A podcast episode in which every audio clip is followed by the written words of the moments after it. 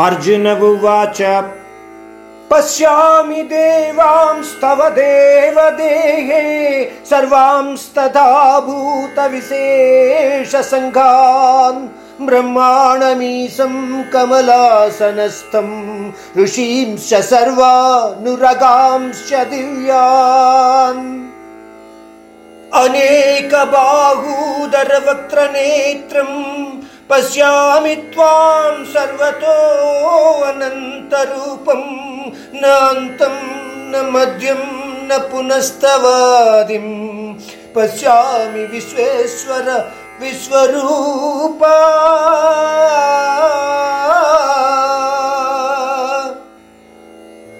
अर्जुन कहने लगा कि ब्रह्मदेव और महाशिव सहित अनेक देवताओं को आपके विश्व रूप में देख रहा हूँ। वशिष्ठ सहित सप्त ऋषियों को, वासुकी सहित अनेक रूपों को भी देख रहा हूँ। अब अर्जुन आनंद भरित भावना से बातें करने लगा। परमात्मा से प्राप्त हुई दिव्य दृष्टि द्वारा लौकिक रूप में दिखने वाले सभी विषयों के बारे में बोलने लगा। उस लौकिक रूप में अनेक रूपों को देख रहा है, परंतु कोई भी रूप संपूर्णता से दिखाई नहीं दे रहा है। मनोनेत्र रूप शक्ति प्राप्त होने पर भी, मन अभी भी माया भरित है।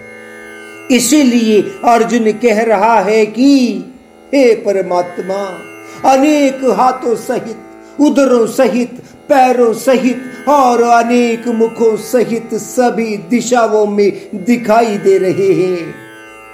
न आरंभ, न मध्यम, न ही अंत दिखाई दे रहा है।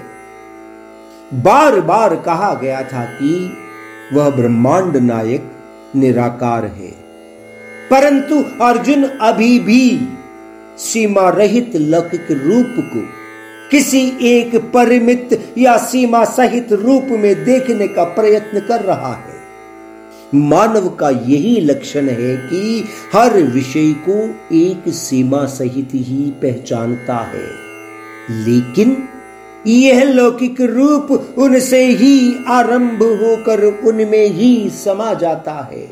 इसीलिए उस लौकिक रूप को किसी एक सीमा सहित आकार में देखना असंभव है।